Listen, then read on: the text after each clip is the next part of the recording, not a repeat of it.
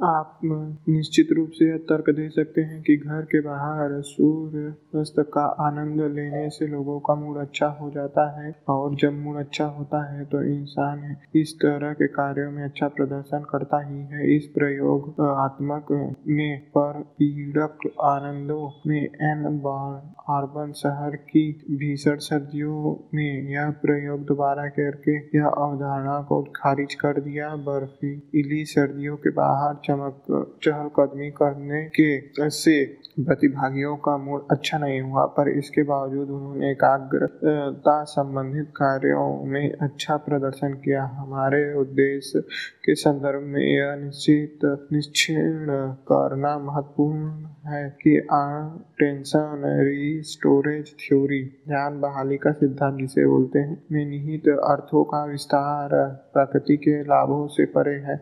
इस ध्यान का मुख्य मंत्र यह विचार करना है कि अगर आप यह गतिविधि बंद कर दें तो ध्यान को निर्देशित करने की आपकी क्षमता को दोबारा हासिल कर सकते हैं। इसमें कोई दो राय नहीं है कि प्रकृति के बीच चहलकदमी करने से मानसिक राहत मिलती है, पर यह भी सच है कि ऐसा, ऐसी राहत हर उस आरामदेह गतिविधि से मिलती है जिससे आपको स्वाभाविक रूप से आकर्षक, उत्तेजना और निर्देशन एकाग्रता से मुक्ति मिलती है। किसी दोस्त के साथ यूँ ही गपशप करना संगीत सुनते हुए अपना डिनर तैयार करना, अपने बच्चों के साथ खेल कर सेहत के लिए हर रोज नियमित रूप से दौड़ जाना वे सारी चीज़ों जो आप दिन के अंत में काम काज बंद कर देने के बाद करते हैं, ऐसे हर गतिविधि आपके ध्यान को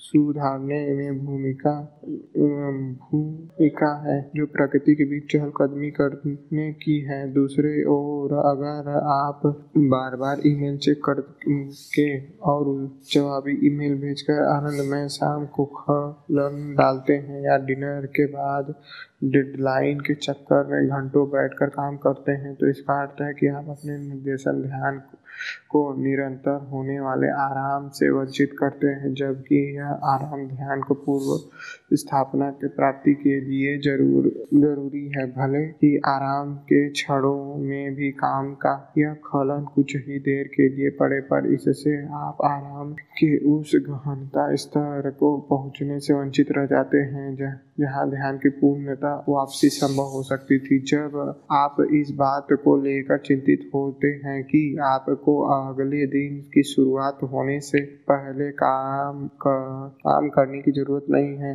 सिर्फ़ तभी आप अपने दिमाग को गहन स्तर पर आराम के लिए जारी, राज़ी कर सकते हैं, जहाँ वह अगले दिन के लिए खुद को रिचार्ज कर सके। दूसरे शब्दों में कहें तो शाम को आराम करने के बजाय थोड़ा बहुत काम निपटाने की कोशिश से आपके अगले दिन की प्रभावशालीता इस हद तक कम हो सकती है कि आप सामान्य से भी काम कर सकते हैं। सामान्य से भी कम काम कर सकते हैं। शाम को आराम के बजाय आप जो काम करते हैं, वह आमतौर पर बहुत महत्वपूर्ण नहीं होता है। बहरहाल, इस बात लेखक कि इस बात से मैं भी बहुत सहमत हूँ। हम लोग ज़्यादातर जो शाम को काम करते हैं, वो आराम से ज़रूरी नहीं होता है। जैसे बहुत सारे लोग सोचते हैं डेडलाइन का काम करना। बहुत सारे लोगों का और भी कई सारे काम है जो बहुत ज़रूरी नहीं होते हैं। लेकिन उसके पीछे पड़े हुए हैं। ईमेल आ रहा है, देख रहे हैं जॉब में। आराम, लेखक का कहना है कि आराम के समय आराम करो, काम के समय काम करो। पूरी शिद्दत। आराम करना है तो उस वक्त सिर्फ़ आराम करो। कुछ और मत सोचो, तभी आनंद आएगा। आराम के बारे में ही सोचो। वर्तमान में जियो। इनडायरेक्टली कहते हैं, वर्तमान में ही जियो हम लोग का क्या है कि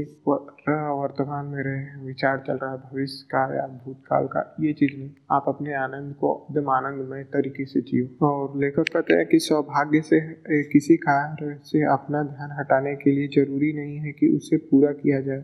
इस मामले में हमारा बचाव करने की क्षमता सिर्फ़ हाँ ये भी बात सही है। कि हर काम जैसे मेरा कई बार नहीं हुआ होता है तब पर भी मैं अपने मन को या कहो दिमाग को एकदम साफ़ तौर पर करता हूँ कि आज का काम पूरा हो गया, अब अगले सुबह ही जो काम करना है करूँगा। ठीक है दोस्तों? तो यहाँ से शुरू होता है दूसरा नियम। बॉडम को गले लगाएँ। बॉडम मतलब गहनता में काम करते वक्त मतलब डीपली जब आप लोग कोई काम कर रहे हैं, उस वक्त जो बॉडम आता है, उससे डरो नहीं। वो बहुत एकदम हाईएस्ट स्तर पर हो उस वक्त। काम में जो आनंद आ रहा है, उसके एकदम हाईएस्ट पीक पर उसको बॉडम कर रहे हैं शायद चलिए आगे देखते हैं। लेखक कहते हैं, जब तक तुम अपनी मानसिक क्षमता की आखिरी सीमा तक नहीं पहुँच जाते, तब तक इस दैनिक दायित्व को पूरा करने का विचार खुद नहीं कर सकते। तो चलिए दोस्तों आगे बढ़ते हैं। एडम गार्लिंग का अनुभव कहता है, गहन कार्य के बाद एक महत्वपूर्ण वास्तविकता को रेखांकित करना, तीव्रता के साथ ध्यान केंद्रित करने की क्षमता एक कौशल है जिसे विकसित करने के लिए प्रशिक्षण की ज़रूरत होती है। एक बार जब आप यह विचार हमारे सामने आ जाता है तो बड़ी ही स्वाभाविक लगता है। इस विचार, इस पर, इस विषय को लोग जिस ढंग से देखते हैं और समझते हैं, या उससे बिल्कुल अलग है। मेरा अनुभव कहता है कि बिना ध्यान भटकाए, एकाग्र रहने की आदत को सुबह सुबह दांत साफ़ करने जैसी दैनिक क्रिया की तरह देखना सामान्य सी बात है।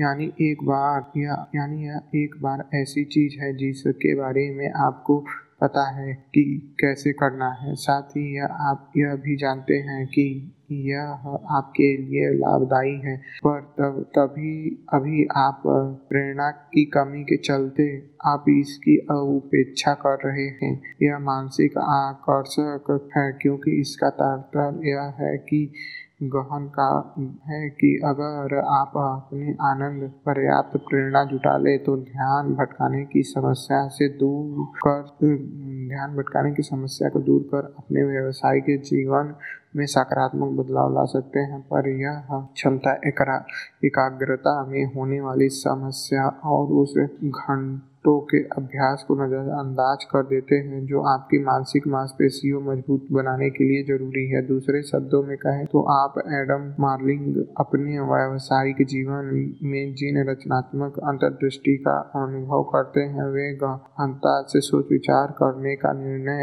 एक बार लेने से संबंधित नहीं है, बल्कि उसका संबंध तो हर रोज जल्दी उठकर अपने यह क्षमता को बढ़ाने की वचनबद्धता है। बहरहाल, यहाँ पे लेखक बता रहे हैं कि ये कोई एक दिन में विकसित होने वाली चीज़ नहीं है। ये जो गहन कार्य है, रोज सुबह जैसे दांत साफ़ करने जैसा काम, इसको रोज वचन बंधता मतलब खुद को एक तरह से प्रॉमिस करना कि हाँ मुझे रोज ये करना है। जैसे बच्चे और हम सब रोज अपने दांत साफ़ करते हैं और वैसे ही अगर हम लोग इसको रोज बढ़ावा दें, इस पे रोज ध्यान दें और रोज कार्य करें तो धीमे धीमे ये भी बढ़ेगा और बेहतर होता जाएगा। अभ्यास के द्वारा यह हर दिन बेहतर होता है। हालाँकि इस विचार को स्वाभाविक परिणाम है। आपकी एकाग्रता को गहन बनाने का प्रयास करना आपके लिए मुश्किल होगा। अगर आप इसके साथ साथ अपने दिमाग को ध्यान भटकाने वाली चीज़ों से दूर नहीं करते हैं, जी, इस तरह एथलीट्स को अपने प्रशिक्षण सत्रों से भरे से परे भी अपने शरीर का ध्यान रखना पड़ता है। उसी तरह अगर आप जरा सी बोर्डम महसूस होते ही उससे बचने